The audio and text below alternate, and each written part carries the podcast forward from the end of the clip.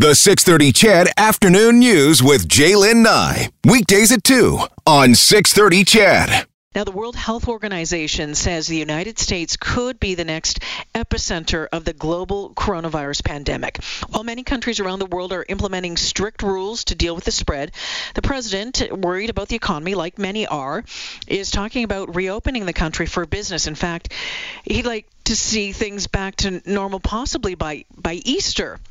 This as the number of cases continue to surge in the U.S. and more states implement stay at home orders. The latest numbers show more than 61,000 cases in the U.S., almost 7,000 of them new, and there's been 859 deaths. Global News Washington Bureau producer Reggie Cecchini joins us uh, this afternoon. Reggie, thanks for taking the time. Good afternoon.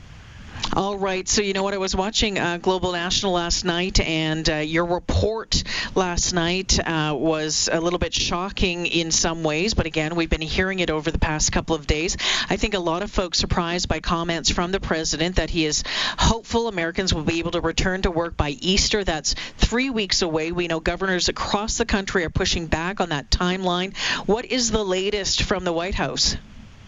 Well, look, the president is trying to get this uh, government to reopen, or at least the country to reopen within the next two weeks. It goes against his own medical advisors, who say, "Mr. Trump, you need to be more flexible uh, in your uh, in your hopes to have the economy reopen." Simply because uh, there are a number of governors who have stay-at-home orders in place across their states, and it impacts 50% of Americans, and some of these are going to last for longer than a month. So that's really going to put a wrinkle into the president's plan. But also from the White House this afternoon, the president is tweeting uh, saying that it's the media that is trying to get him to keep the country closed, quote, so it's uh, possible that they can make my election success or be detrimental to my election success. So the president is now effectively weaponizing this virus to say the media is blowing it out of proportion. And that's a dangerous move on the president's part because we know that this virus is already incredibly deadly. Well, we also know that the economy in the United States was doing fairly well, and a lot of folks thought as long as that the economy was still doing well, President Trump could be, you know, a, a shoe in for a second term as president. But with the economy faltering because of COVID-19 and um, you know how he's handling this, this could have impact on reelection, couldn't it?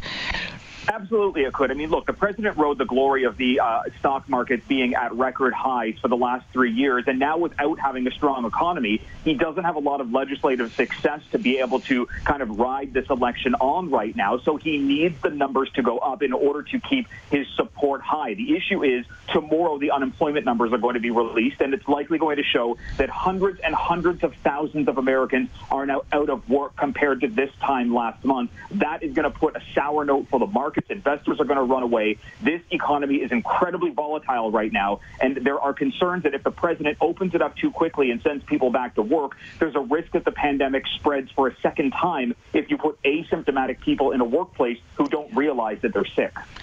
Yeah, there's a lot of talk about people saying that it seems that there is, or the president and some people are more worried about the economy than the death toll, and and wondering if Americans are being asked to choose health over economy. Are you hearing that?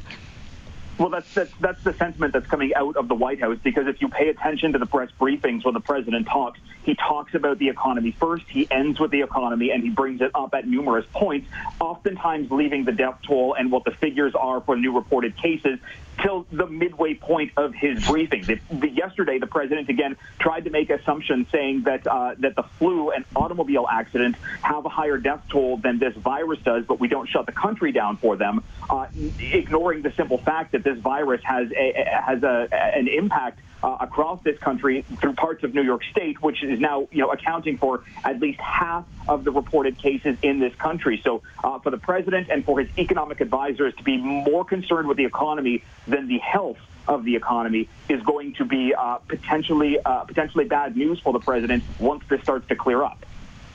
Reggie, um, mandatory self quarantine has just been put in place by the federal government here in Canada for any travelers from abroad. Is there anything like that in place in the U.S. at this point? There is no national rule that says that you have to self quarantine after traveling anywhere except for coming from New York. Health advisors on the president's team have said if you were in New York City, go into self isolation for 14 days to curb any kind of spread elsewhere around the country. But that's where these questions and concerns about the president's plan to reopen the economy come from. There is no national rule. It's been left up to state governors and at some points local counties when governors don't take action. So it's going to be hard for the president to tell governors, well, tell your people to go back to work when the governors are the ones actively trying to keep people inside and stop the spread. Let's talk about what is happening in New York. New York, really, the kind of the, the epicenter of what's happening in uh, the United States. The numbers just rising and rising, and the and the governor there, Andrew Cuomo, really worried, waving the flag big time about uh, the seriousness of the issue in that state. Absolutely, and going after the federal government for not opening the coffers deep enough to uh, offer any kind of assistance. Look, the governor has been asking for weeks now for money and for infrastructure. The government yesterday offered Andrew Cuomo 400 uh, ventilators. They finally upped that to 4,000 by the end of the day, but Cuomo says that he needs 30,000 ventilators uh, to deal with the peak when it finally shows up, which is likely going to be in a couple of weeks. Then, when they're talking about that uh, that uh, Senate bill that's in the process of being passed right now, it offers $3.7 billion to the governor, who has said New York City alone needs $2 billion. The state is going to need $17 billion. So there is still a lot of frustration on the part of governors for saying that the federal government simply acted too late in this pandemic. And how is testing um, being handled in uh, in the United States right now? What does what do those numbers look like? Well, it was slow to roll out, but we're hearing reports now that at least or at least more than 300,000 people have been tested uh, across the country. Now, that is higher than most countries right now. It just happened very slowly, and uh, medical experts say that it was an ina- inadequate rollout. But what we're seeing from these numbers is anywhere from 10 to 15, possibly higher percent of people who are getting tested are coming up positive, and that is higher than most countries right now, which is what has the World Health Organization concerned that the U.S. could become uh, an epicenter for this pandemic. So there's an urgent call now to bring testing to a more widespread part of the country instead of focusing it solely on these areas that we already know are hotspots. Uh, Reggie, we keep hearing about social distancing, social distancing, social distancing, and we know that there's idiots kind of anywhere around the world, and some of them are, aren't listening. Some of them are having parties, having people over, that sort of stuff. And it doesn't matter necessarily where you're living. I know it happens. It's happening here in Canada. It's why the message is nonstop, and I know it's happening in the United States as well. But when you look around and when you're talking to people, do you get the sense that people are starting to get the fact that they have to do this, that this needs to be done, or is it still being poo-pooed by by some? Well, it really depends on where you are because certain states have no measurements in place or no guidelines in place to stop any kind of gathering other than a CDC guideline that says somewhere between 10 and 50 people is where you should maximize your hangout. Here in Washington, D.C., we didn't go under a non-essential closure of businesses until last night. It, it doesn't take place until today. So it's really been left to the, uh, the onus being on the individual to stop themselves from hanging out in groups. Places like California, where this has been uh, ongoing for weeks, same with Washington State, people are getting the idea that you shouldn't be hanging out in groups. But as we keep seeing in parts of Alabama and Florida, the beaches are oftentimes packed with people, and they've left it up to local governments to try and get police to get these people off the beach, fearing they could potentially spread viruses to the older population. So because of the patchwork system that's in place right now, it really is state by state that you're seeing people either hanging out or staying by themselves. Reggie Cecchini joining me this afternoon. Thanks for your time, Reggie. I appreciate it. Thank you. Reggie the Global News Washington Bureau producer, joining me this afternoon with a look at what's happening in the United States. Um, the latest numbers again in the state show that uh, more than 60, there are more than 61,000 cases.